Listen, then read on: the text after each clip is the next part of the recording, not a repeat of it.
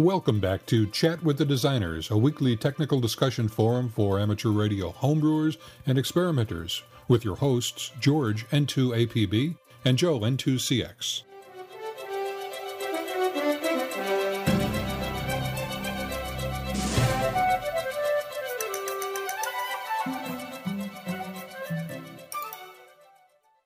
All right, let's get things started. Welcome to Chat with the Designers, your online live, interactive, weekly magazine for homebrewers, QRPers, and ham radio ops on a worldwide basis. This is your co-host, George N2APB, along with Joe, co-host Joe N2CX. Tonight's session is harmonics, spurs, parasitics. Oh my, what you see is not everything that you're getting. We're going to be talking about some really interesting material tonight here, and I hope that, again, that everybody is dialed up to the web page. We have a lot of good material posted that we're going to follow. Schematics, pictures, diagrams, things that will make the explanations a lot easier. So what we wanted to do here tonight was to really talk about the experience I think that most of us have had along the way in our ham radio and home brewing experiences on the bench. So how many of us have actually built an oscillator and a VFO or a DDS signal generator? Maybe it's the DDS60, maybe it's the LO for even your QRP transmitter. And then the first thing you do is you kind of check it over pretty quickly, you have all the right connections, then you apply power. Aha, no smoke. And son of a gun, you actually can make a signal, a contact with it, so your signal is getting out. You know, so if it works, great, and you keep using it. Chances are most of us stop right there, and we don't even consider taking a look at the signal quality, only because, you know, we're novices and we start off really simple, and man, we can get out with this oscillator, but who knows what that signal quality looks like. You don't have any fancy test equipment usually when you start off, sometimes right throughout your entire ham career. So how do you actually measure the quality of the signal that you're putting on the air, or the signal that you're squirting into other circuits and using for other purposes? Many of us have an oscilloscope of one form or another, and even if you do, and if you do, you know, that only goes so far. And a common trick that we all have used is you call up your buddy living across town, your ham radio buddy, and say, hey, listen to me on 7250, or wherever your phone signal might be, as or your CW signal on 7040, and see if you can hear me. And chances are, you know, if you're lucky, he can hear you. But that's a really subjective type of assessment, and you still don't have a really good handle on what kind of a signal that you're generating. So we thought that tonight, Joe and I would get a little bit of a, arm you with a little bit of some extra tools, some extra knowledge and approach to getting a handle on that signal that we all deal with. To do this, it's necessary to kind of understand the mechanism of what actually creates a nice, simple, sinusoidal RF signal that we hear on the air so often with our CW signals, for example, and just what affects its purity. You know, what determines how good it is. If you can hear it, is it good enough? Some of us know that, you know, you can listen to a tone, and if you hear some raspy edges or a buzz or a hum, you know that something else is into the transmitter, and your sinusoidal RF signal isn't really quite as sinusoidal or pure in frequency as you might think it is. So what we're going to talk about tonight is what actually goes into creating a good quality signal, what happens, what causes it not to be good quality, and then what are some of the simple techniques that are implemented, you know, that one can implement with simple standard analog components. So in other words, we're going to look at the signals that your oscillator is generating to see if your transmitter is really operating well enough. Keep in mind that we don't need no stinking computer for some of this stuff, and that's the way it is here tonight. We're going to be talking about the issues of harmonics and spurs that are generated from certain oscillators, some more than others, and also parasitic oscillations, some mysterious high frequency, actually UHF types of oscillations that happen in our circuits that we don't even see. Sometimes you smell them because it causes extra energy to be dissipated in your amplifier circuits and your transistors, and but it's definitely not helping you at all. So how do you determine if it's there? Well, what we're going to be talking about tonight is just that very topic. I'm going to have some really good kind of information on ways to take a peek at that, ways that you can subject, in a relative manner, determine the signal quality of your signal. The presentation tonight is broken into two sections, as indicated on our whiteboard there on the web page. And again, for our podcast listeners, this is the web page at www.njqrp.org/teamspeak/may1.html. So on our web page, right there, we have all of our material broken into two pieces. The first half is more or less of a, as I indicated, a theoretical type of approach to, you know, what are the signals? How are they? How does one generate an RF signal in the first place? You know, the basics of mixing. Joe and I call it mixing 101. And what happens in a nice kind of a pure world, and then what happens in a real world? Well, how do some of the signals look after mixing 101 occurs? And then what can we do to mitigate the problems or identify when they're happening? And you know, what are some of the important parts? The second part of our presentation tonight deals with a circuit that Joe and I designed for Atlanticon, a number of years ago, as a group project for the Atlanticon QRP weekend that we held 9 consecutive years here, sponsored by the New Jersey QRP and the AM QRP clubs. And this project, this circuit board, the circuit and the buildup of it is a way that you can get a good relative handle and a really, really handy item to have on the shack, around the shack. I've got mine here on the bench, and I use it fairly often. I deal a lot with the DDS60, as some of you know. And using the techniques that we're going to be describing here tonight is a great way to get a quick read on how much extra energy is being generated besides just the fundamental. And that's the core of the issue here, how much other stuff higher up in frequency is being generated that you really don't want. That's the part of what you see is less than what you get. Because what we normally see is just the fundamental, or what we like to hear is just the fundamental. What is really there is there's a lot more. So that's what we're going to explore tonight. Joe, do you want to help frame it up and then kick her off? Sure, be glad to, George. Indeed, this is a topic that should be relatively important to most hams, but the difficulties of actually doing some meaningful measurements get to be difficult, as you hinted at. The realities of life in electronics are that all transmitters, all signal sources, anything that produces what you expect to be a sinusoid, a single frequency signal, has other artifacts in it, other signals that you don't want. The easiest to conceive of, the easiest to think of, is harmonics. If you don't have a pure sine wave, no sine wave is exactly pure.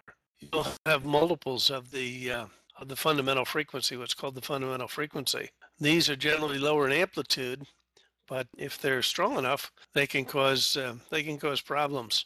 And if things are real bad, and I've seen this any number of times, you can also have other serious products, things that are generated by perhaps other signals getting into your transmitter. If you have multiple oscillators transmitter, they can leak into the signal chain and mix in some of the amplifiers and produce additional outputs. If you're using a DDS or something like that, they inherently have some spurious outputs that are not related to the fundamental frequency.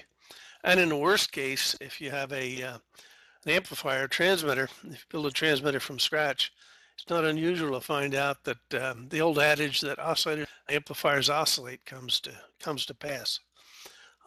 It is not at all difficult, particularly with solid state transmitters, to have a final amplifier oscillate on you and put out energy at frequencies you absolutely don't want.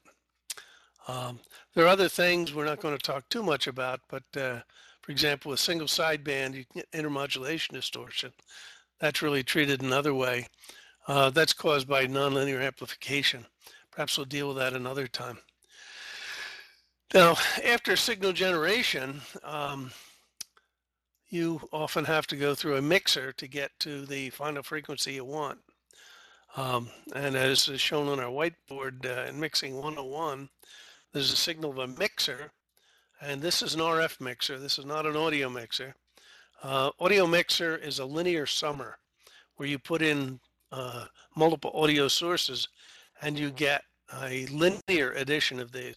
An RF type mixer is actually a multiplier where you multiply two frequencies together.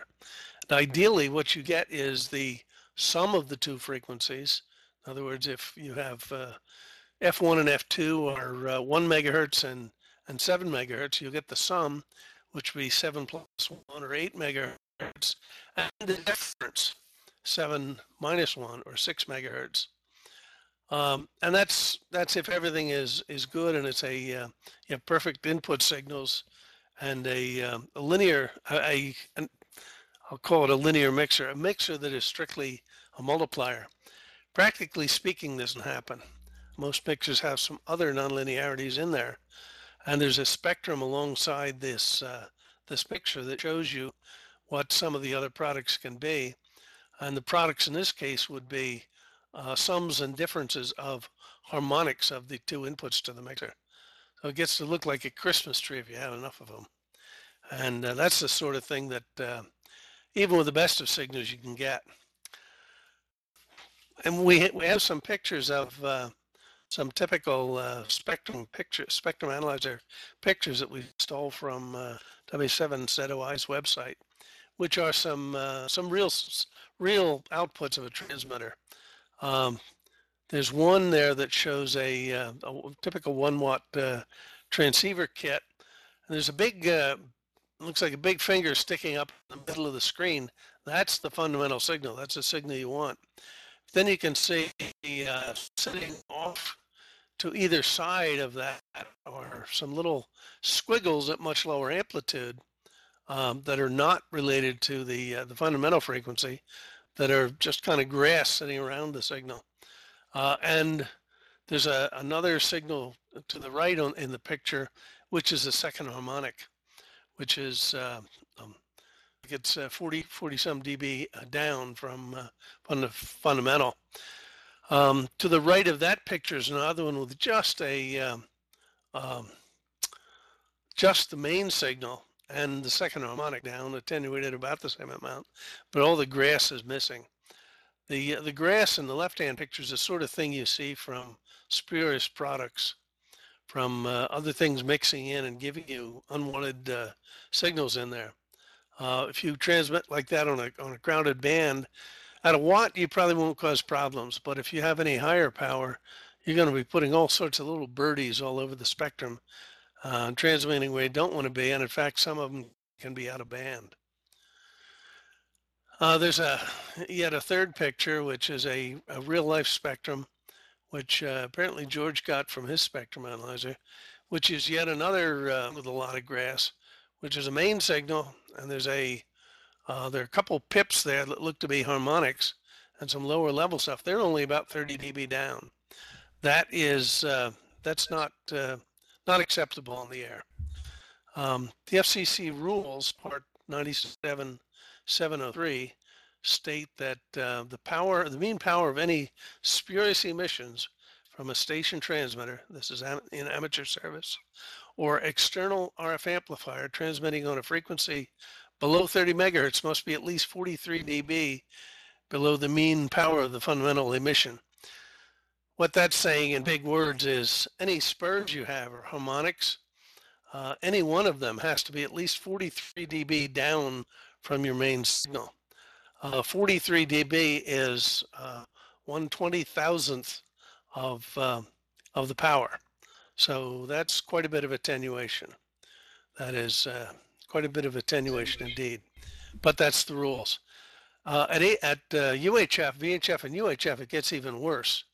The signals, the unwanted stuff has to be at least 60 dB down. Go ahead, George.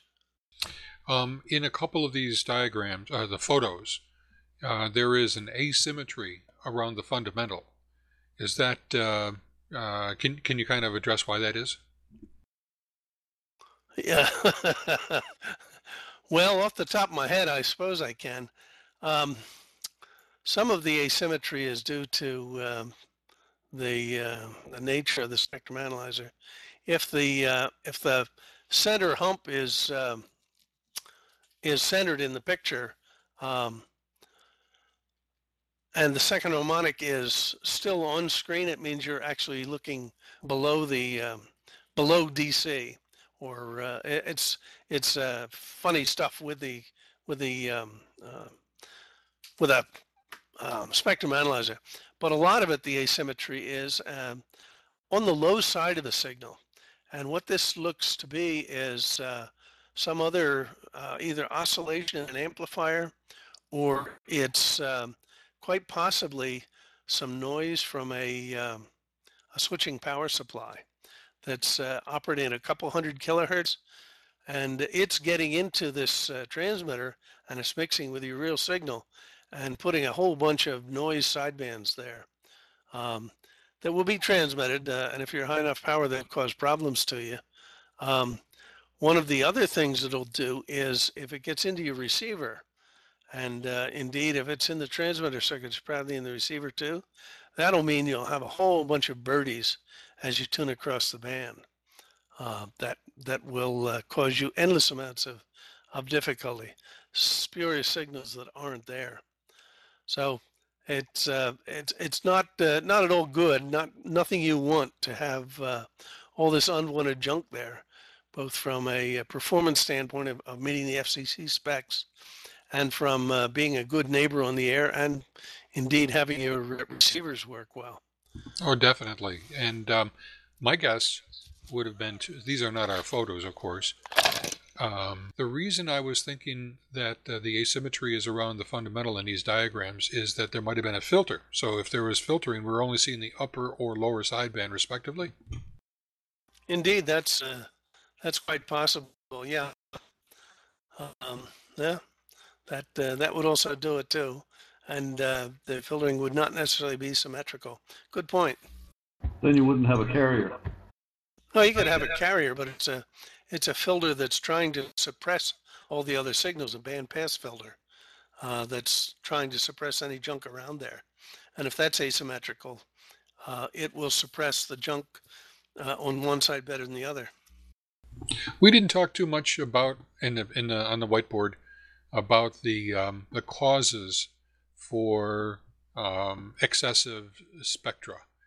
In other words, what causes a signal to have excessive garbage in there, maybe as depicted in the lower real-life spectrum one. Again, I run into this a lot with the DDS60 card, which I kit up for people. And if they have the gain turned up too high on that, and they're generating too much of a signal, more than the card can really handle from a signal swing perspective. I think 4 volts plus or minus 4 volts or 4 volts peak to peak is the limitation on the card. So if they crank the gain up to get more, try to deliver more than 4 volts peak to peak, there is some flat topping that starts occurring with the signal. And many of us have seen that, even with audio signals, of course, when you overmodulate. So, Joe, can you comment briefly on that effect and essentially how that puts a lot more stuff into the signal that's being generated? Yeah, if you're starting off with a clean signal, the main thing that flat topping nonlinearity will do is to generate harmonics. And those are at multiples of the fundamental frequency. If you're dealing with a something like a DDS, a direct digital synthesizer, there are also spurs that are attenuated, spurs that are some dB down. But as you flat top and you clip, it tends to suppress the main signal and to bring up the noise background. So it can get hairy in a hurry when you do something like that. Good point, George. Try to tweak for what's best, and if we have a spectrum analyzer, we're used to those photos, but others who may not be so blessed as to be able to use spectrum analyzers don't have this luxury. Any other comments, George?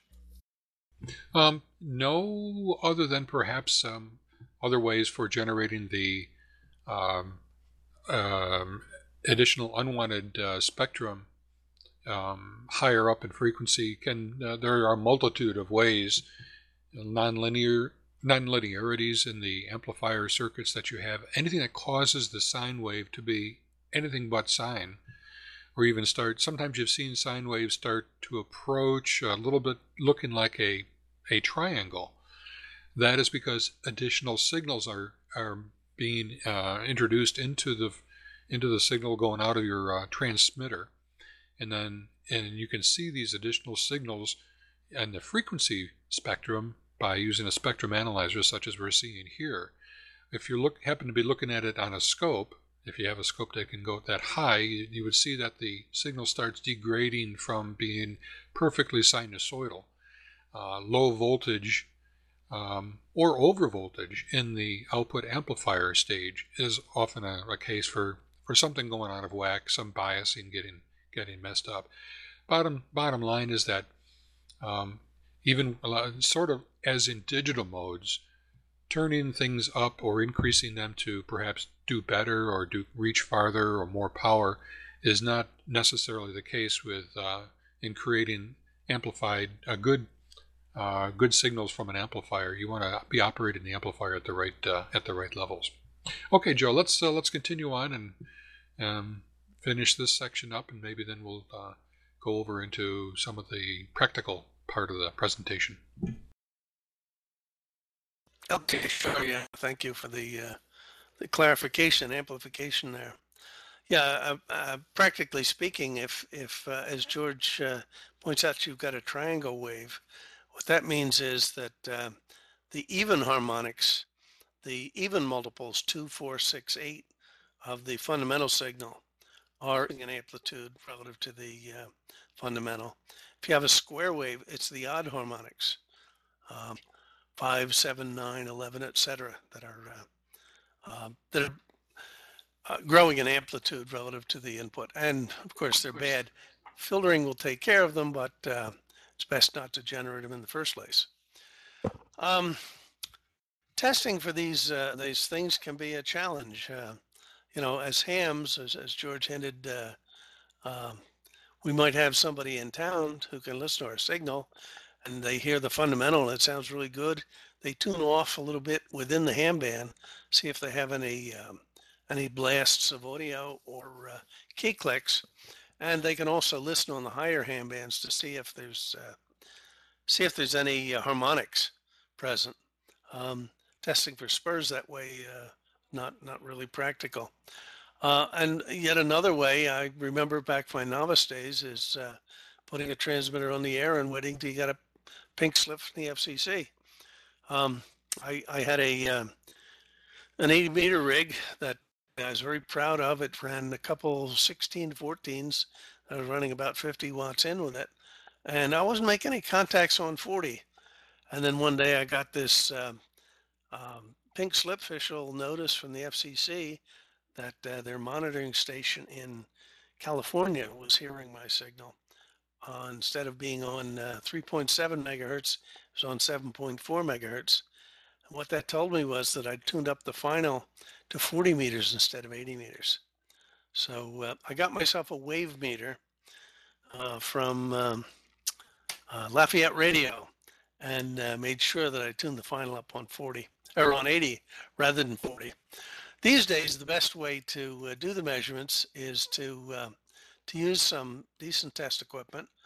There are a number of sources on the web for how you do these. One of the better standard things for hams is that the ARRL publishes a lab test procedure manual that they used when they're testing ham radio equipment for reviews. That has a detailed list of all the test equipment, diagrams of how the measurements are done, so that indeed they can quantify how the ham equipment is performing, and it goes through the whole gamut. The downside is, to do all these measurements, you need a whole bunch of test equipment. Just to start, you need test equipment that is it's good, high quality stuff and calibrated, which can be quite expensive.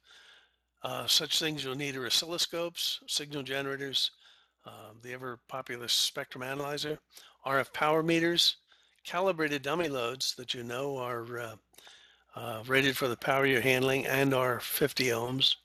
To do some of the measurements, you need RF summers, which are not mixers. They are actually resistive summers to combined signals, and RF mixers. So, you know, that's a whole bunch of stuff that most of us don't have. So what the devil can you do to measure a, particularly a transmitter, without all that test equipment?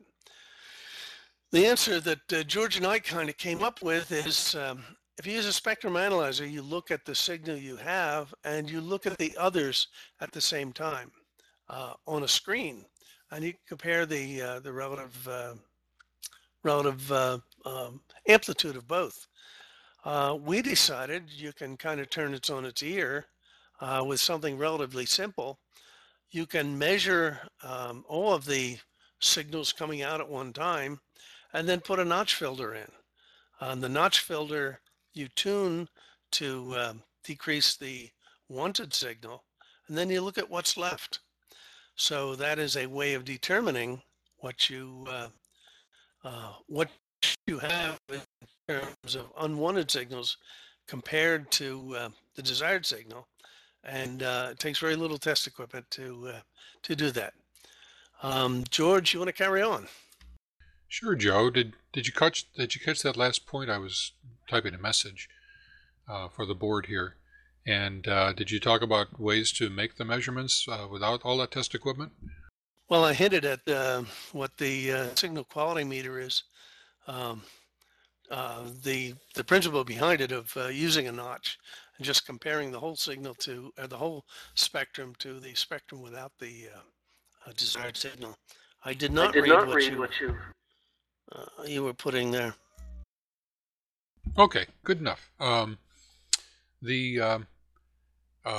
Before we get into the practical session of tonight's presentation, which, by the way, is tending to be a bit of a style that we are a formula that we are following here with the Chat with the Designers weekly sessions, and I hope some of you regular attendees can see this and maybe revel in the approach, because I think it's kind of fun to learn about the theory of a given problem or a technique or an approach to doing something, and then actually see a practical aspect of dealing with that problem or technique or approach. So we're following that here tonight with the signal quality meter. Again, it's that project, that SQM is the project that we talked about that we designed for Atlanticon a way number of years ago. Before we get into the practical side, however, are there any questions kind of that we've touched on in covering, you know, the generation and the characteristics of signals and spectrum above the fundamental? I know once upon a time, the spectrum analyzer was something only for the wealthiest of hams or for the commercial lab, but now thousands of hams have a pretty excellent spectrum analyzer sitting in their software-defined radios with a spectrum display. Is that display useful in doing these kinds of analysis, or does it cover too narrow a bandwidth to really be useful? Nope, you hit the nail right on the head there. That would, had we more time, in these sessions here, and maybe we'll cover it in a follow-on session, we would have really approached that the waterfall, not the waterfall, but its cousin is the spectrum display of an SDR rig. So you get a PC display in the program, an SDR program that shows the spectrum coming in within its sampling width. Maybe it's 48 kilohertz, maybe it's wider, and you'll have an opportunity to see some of the quality of the signal that you are receiving. And in fact, you would be able to, with a properly calibrated receiver, you would be able to determine the power levels and various other characteristics such as IMD or intermodulation distortion and other characteristics of your of the signal that's being transmitted. Third order intercept, I think, is what I was trying to think of. And ultimately, you could tune that SDR display to actually kind of show more carefully the signal's characteristics. But that's a great observation, and you're absolutely right. It's how one aspect of our technology these days is able to lend itself in other areas such as measurement. Yeah, Pete, go ahead. Okay, another way to measure spurs that is substantially cheaper to acquire in commercial surplus than a spectrum analyzer is a frequency selective voltmeter. These things are around, and if you have one that works, I've got one that doesn't work right now, those are pretty easy to calibrate and easier to deal with than a spec analyzer, and a lot more available. Yeah, funny you should mention that. You're absolutely right. Okay, well, let's get on to the second half of the presentation, as it were. Again, the SQM, or the Signal Quality Meter, was the project we developed for Atlanticon. Some 130 people received this kit, of which there are no more. So if you have a question queued up, we don't have any more, but as a result of chat with the designers, we're resurrecting that kit. We'll shortly have it available, and it'll be a quick turnaround. And so if you're interested in an inexpensive way, an inexpensive piece of equipment to have on your bench, you'll shortly have that here with the SQM. But the SQM was built by somewhat less than 130 of the attendees, but many of them did. And I forgot what the contest part was that we normally associated with the Atlanticon. But the people built up the SQM, and then were actually able to demonstrate its use right there. And it uses the principle that Joe was outlining and alluding to just a moment ago. The spectrum analyzers, all those high-priced equipment, test equipment that many of us would like to have on our bench. Some of us are lucky enough to have some, and that measures the signals that are being generated along the entire spectrum. And every time you saw a blip is where there was spectral energy. Normally, we don't care too much about where those blips are up in higher-ended frequencies. You just care that they're there, because they ought not to be there. You care about the fundamental, which you can, for the most part, see as a large signal. But if you kind of turn the question around, or turn the situation around a little bit, and you try to measure all of the energy that's being generated, you would end up with a circuit that would sum or add together all of the spectral energy that's being generated by your transmitter, which includes the fundamental, and the second harmonic, and the fourth harmonic, or other harmonics and spurs that might be generated by your DDS circuit because of extra clocks that were in your that are coming through the RF transmit. You would add it all together, and you would get some type of a representation. Pretend you had a meter that kind of displayed everything there. Now, since you know that the fundamental is there, suppose you could take out that fundamental while still, of course, transmitting. But you're transmitting, and with this little circuit, if you're able to take out the fundamental frequency, notch it out, use a notch filter to take it out, everything that's left in your little meter that is reading all of the spectral energy is indicative in a relative manner to the amount of harmonic and parasitic and spur type of energy that is being generated by your transmitter. That's the thing that you want to minimize, you want to reduce.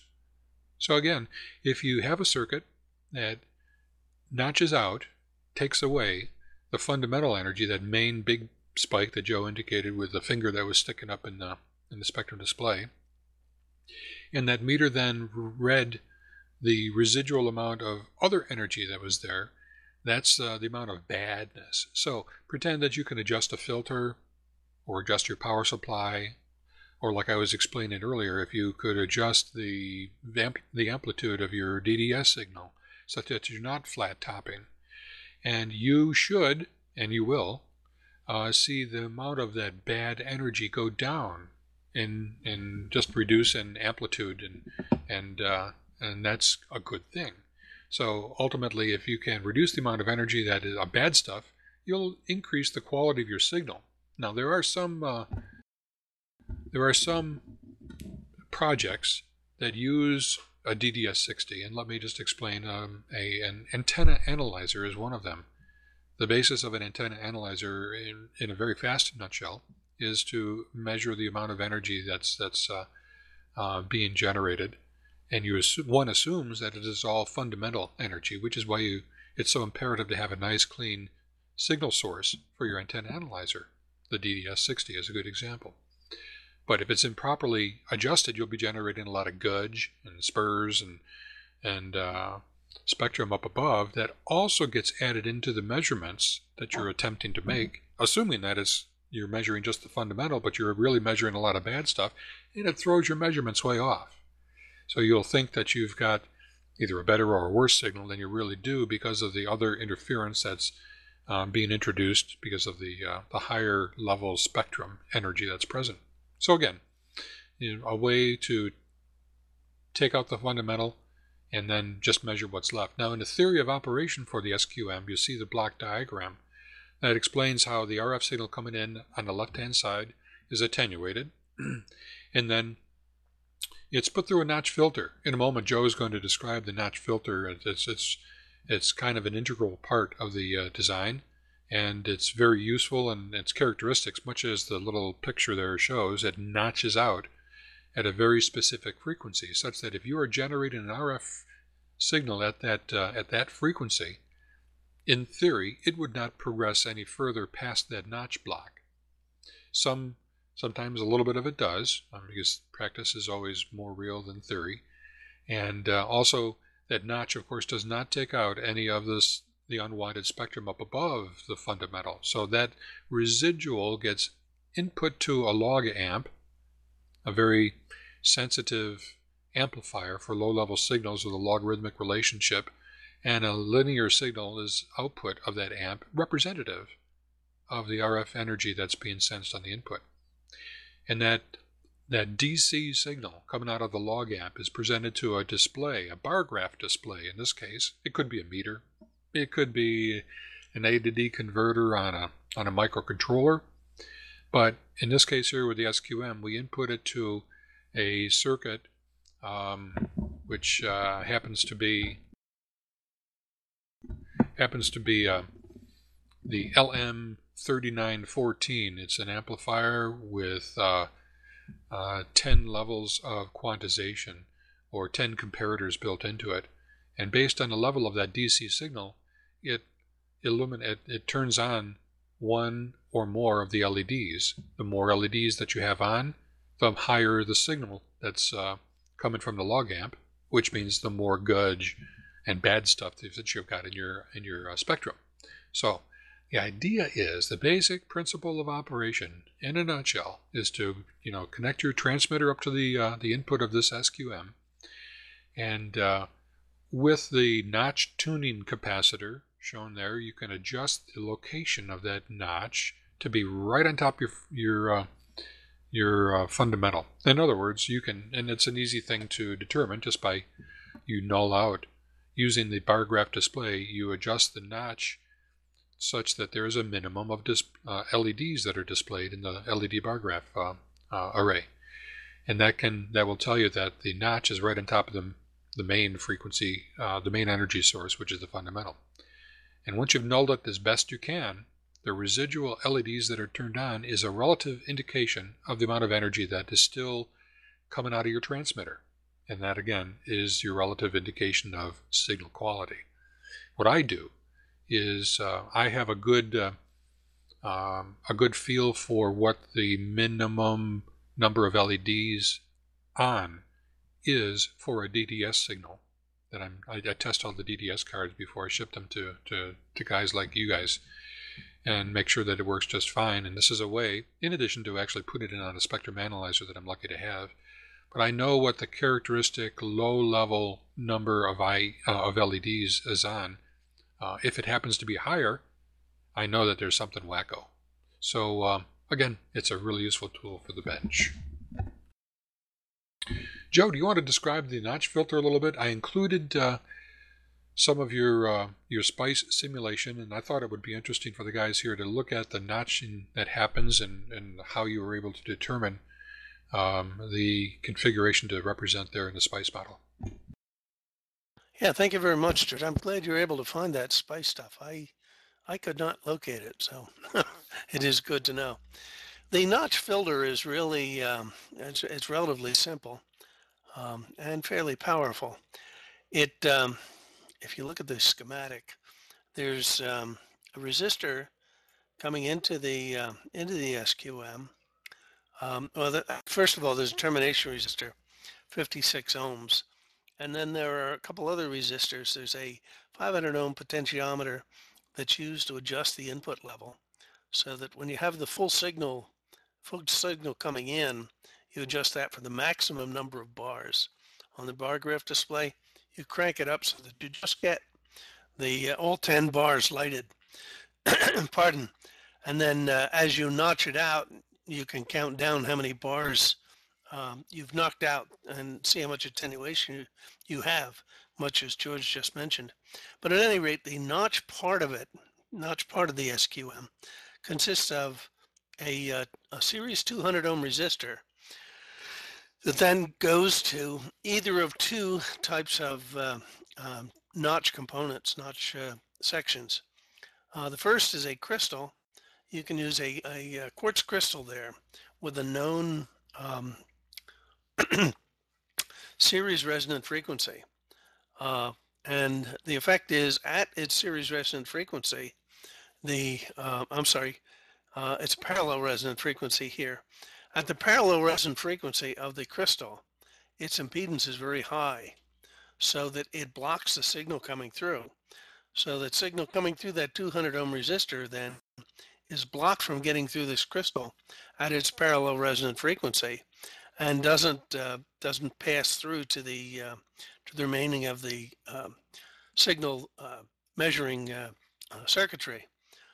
There is a SPICE model of this included in the stuff here with a, and I'm trying to look at it on the screen here, with a notch frequency, a series resonant frequency of looks like just over 11. I'm sorry, the notch itself is, it's 11.014 megahertz, and you can see that the notch depth, it's a voltage divider comprised of the series resistor and then the low impedance of this, the high impedance of this crystal, blocking the signal so that it attenuates it by, in the SPICE modeling, almost 70 dB. So it's a very, very good tight notch, which would be very good for knocking out the fundamental and looking at the signals that are left. The downside of using a crystal is that, first of all, you have to have a crystal that has a parallel resonance at exactly the frequency you want to notch out. If you were doing it on various ham bands, you'd have to have a crystal for each ham band. And if you wanted to do different parts of, of each ham band, then you need additional crystals. The advantage is you get a very, very deep notch. You get very, very good attenuation there so that you knock out the wanted signal and can look at the remainder. The second way of achieving a notch uses a couple components, as George mentioned, that are in the SQM. There's a an inductor, two selectable inductors, one of which covers, well, two of which cover the whole 3 to 30 megahertz band. One inductor for the lower part, another for the higher part. But you pick one of these resistors, or one of these inductors, that'll be in the portion of the band you want. Then that's connected in series with a variable capacitor. which forms a series resonance circuit. And the series resonance circuit has the performance ability that at its resonance, it is a very low impedance, whereas the crystals, the high impedance was in series. This is a low impedance that is in series with the input signal. So it attenuates it right at the notch. And in this case, with the practical components, the toroid gives you a reasonable Q. You don't get quite as much of a null. You get something like a 40 dB null. It is with the inductor, choice of two inductors and a variable capacitor, you can move this anywhere in the 3 to 30 megahertz range you want and notch out the signal in a very agile fashion. Pretty simple to do, and indeed very easy to use. It takes far longer to describe the operation here than it does to set it up on a bench and show somebody how to use it. Very user-friendly, very easy to do. And in fact, with some additional features we're considering adding, it can be a much more useful device. Very touchy-feely, as opposed to some off-putting piece of fancy test equipment with a million dials and knobs. This has only a couple controls, and it gives you instant gratification in a visual display that tells you right away what you've got. Back to you, George. Great going through that, Joe. And you're right about the instant gratification. I think everybody, I feel that way, and I'll bet you, Nickel, that everybody else is that way here too. Just being able to plug something in, turn it on, and see an indication after a minimal of adjustment what, in this case, your signal quality is, or whatever else is being measured, is a great thing. The KISS principle in the design world is keep it simple, stupid. So we really are attempted to do that here. And the last photo that's on our whiteboard, you'll see the SQM in progress. I suppose I could make a nice little YouTube video about that, and I probably will. But you see my finger sticking out there. With a test signal that's input on the left side, and you'll see three bars that are illuminated in that bar graph array. And apparently that is after the notch has been adjusted to be on top of the fundamental. And to get more sensitivity, yeah, you could increase the trim pod in the upper right-hand corner to give you more signal, perhaps to give you more sensitivity of bars being displayed, indicating the gauge. But again, it's a relative type of indication. I mentioned that characteristic of our Chat with the Designer project series that we have going here with the Rainbow Tuner and the Growler and the SIC card, and now this this SQM board. Those who are attending on the given nights, such as you folks here are live listening here, you'll have an opportunity, if you wish, to buy the kit essentially at cost, just for, you know, having attended and contributed here to our forum. And if you're interested in doing that, just remind me that you attended here in the session. I happen to have record, of course, of everybody who attended. But just let me know, and we'll make sure that that happens. Otherwise, we'll be making it available within, say, 3 weeks, along with the other projects that are coming along, and on a general basis. And it'll be an inexpensive kit, just what you see there, and you'll be able to use it there on the bench. Okay. We want to take the last 5 minutes to talk about some new products. In the little section I have at the top of the whiteboard called What's News This Week?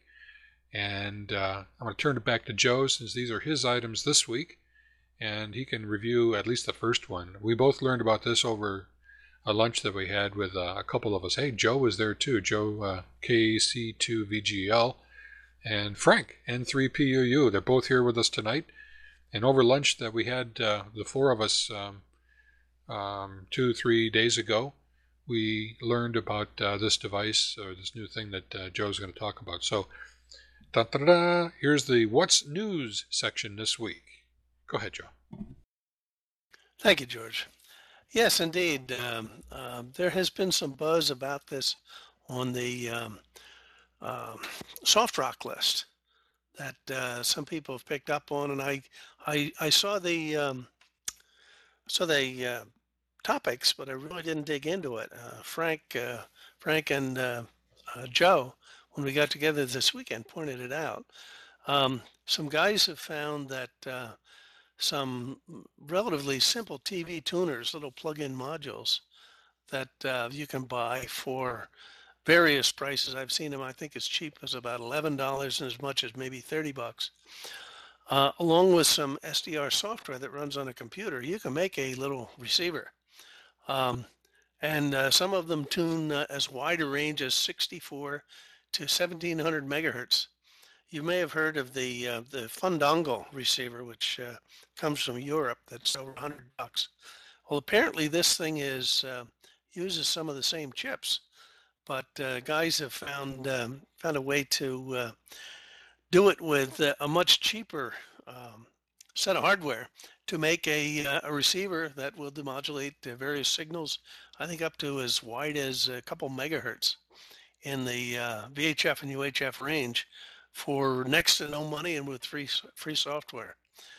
There is a link on the webpage for Hackaday, which is another location where people have discussed this and given some of the details on how to do it, but it's kind of an exciting way to do some ham experimentation in the ham line of being very, very cheap and relatively available. Another news item that is kind of an ongoing story, but the Elecraft KX3, their super little portable SDR receiver, or I should say, it's not a total SDR receiver. It's a receiver incorporating some digital techniques and another number of other goodies in a very, very small package, is now available in customers' hands in great quantities. I think they've shipped several hundred of them. And there are a number of reports on the email list, people raving over actually using them, going out and operating from mountaintops and in the woods and all that. And they're raving over their performance. Really, really turning out to be a very nice radio. High-performance radio with a lot of bells and whistles that is small and light enough that you can carry it to the field. And just a kind of an editorial aside that actually comes out of this KX3 stuff. It's a conjecture on my part. What is the half-life of information on email lists? In conjunction with the KX3, because it's a multi-band rig, people are curious about what's the best, what's the cheapest, what's the most effective portable wire antenna I can take to the field. And this is a terribly recurring theme. Every 6 months to a year, there's a whole flurry of questions of what's the best thing to do, what can I take? It works great, it weighs next to nothing, and it costs next to nothing. And what's really ironic is that the same threads, the same topics, the same responders come out with basically the same info. And nobody tends to remember that the same topic was dealt with 6 months or a year ago. And if you just go back to the archives, you can get a wealth of information without rehashing old subjects. Enough curmudgeonliness. That's the news for the week. Back to you, George. And that's the news. Okay, Joe, thank you. Good digging up on that. Actually, good, and thank you to both Frank and JJ there for bringing it to our attention while we had lunch this weekend. And if anybody has, if anybody finds new projects, new kits, new devices introduced by manufacturers, new gear that's introduced by vendors, pump a message over to me or Joe, and we'll do a little research and kind of bring it to this forum. That would be really a fun and interesting regular session here. Okay, we had at least Joe and I can speak for Joe and I. We had a great time. I hope that you all did. Before we wrap her up for tonight's session, are there any questions relative to spectra, spurs, and other types of gudge that might be in your RF signal, ways to measure it? Maybe some of the terms that we used are unfamiliar to you. Can we help clarify anything that we talked about tonight? Well, a very quick and a very, very, very dirty way of checking spectra is to use a conventional antenna and reasonably high Q antenna tuner. And if it's tuned up on, say, 40 meters with a known good transmitter and you're trying another transmitter out, and you're seeing the SWR is not what it was with the other transmitter, you can be pretty sure that the transmitter under consideration is producing something else than 40 meters, which is making your SWR reading a lot worse. Real good point. Pete.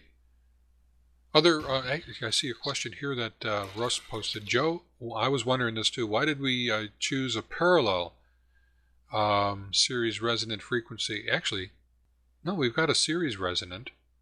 I don't know, do you see his question and do you understand it?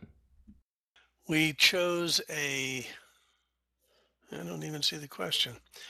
The crystal exhibits a parallel resonance that's very high Q and gives a lot of attenuation.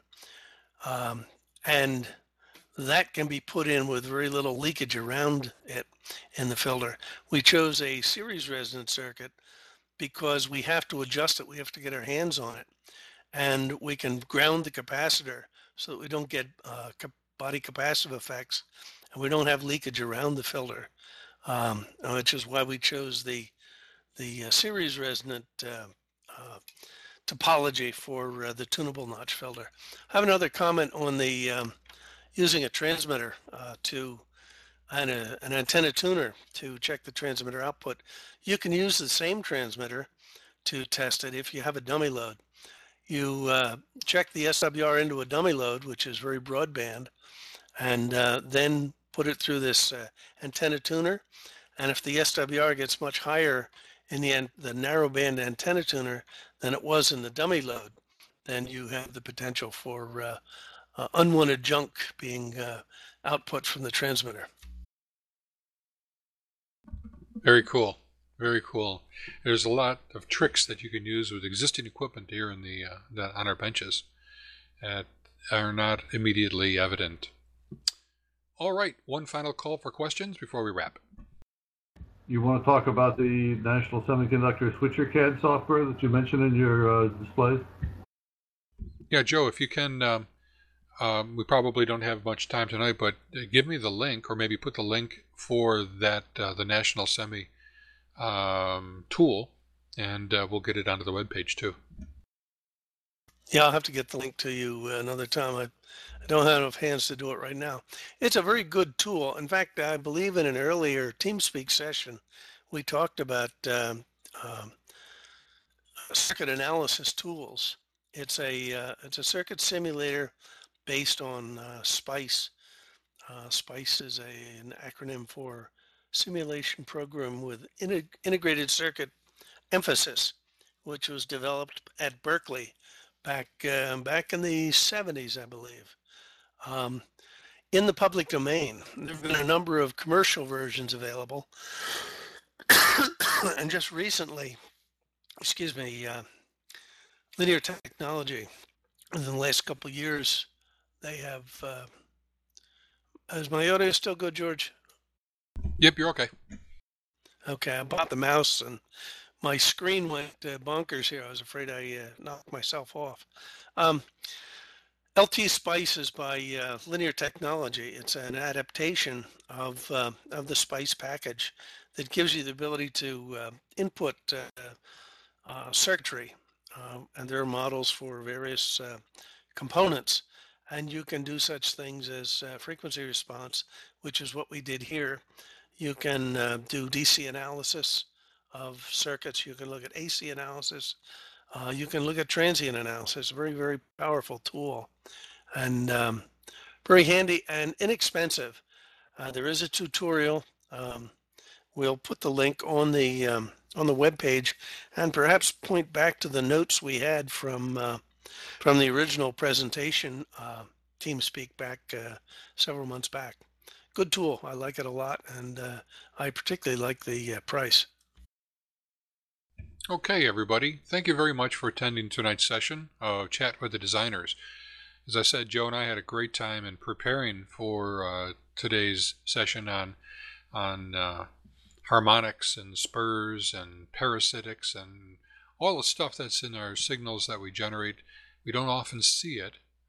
Not as many of us that should worry about it, and ways that we can measure it or at least detect it in a relative manner on our bench in inexpensive ways with conventional, relatively conventional parts. And again, stay tuned for the SQM, the signal quality meter kit that'll come along. We will resurface that shortly and have it available here for those who would like to play along with that. So until we meet again next week on this same time, same station, Chat with the Designers on Tuesdays every night, every week. Evening on Tuesdays at 8 p.m. local and 00:00:00:00:00 Zulu time. We'll see you all next week at that spot. And thanks for attending tonight. Good night all.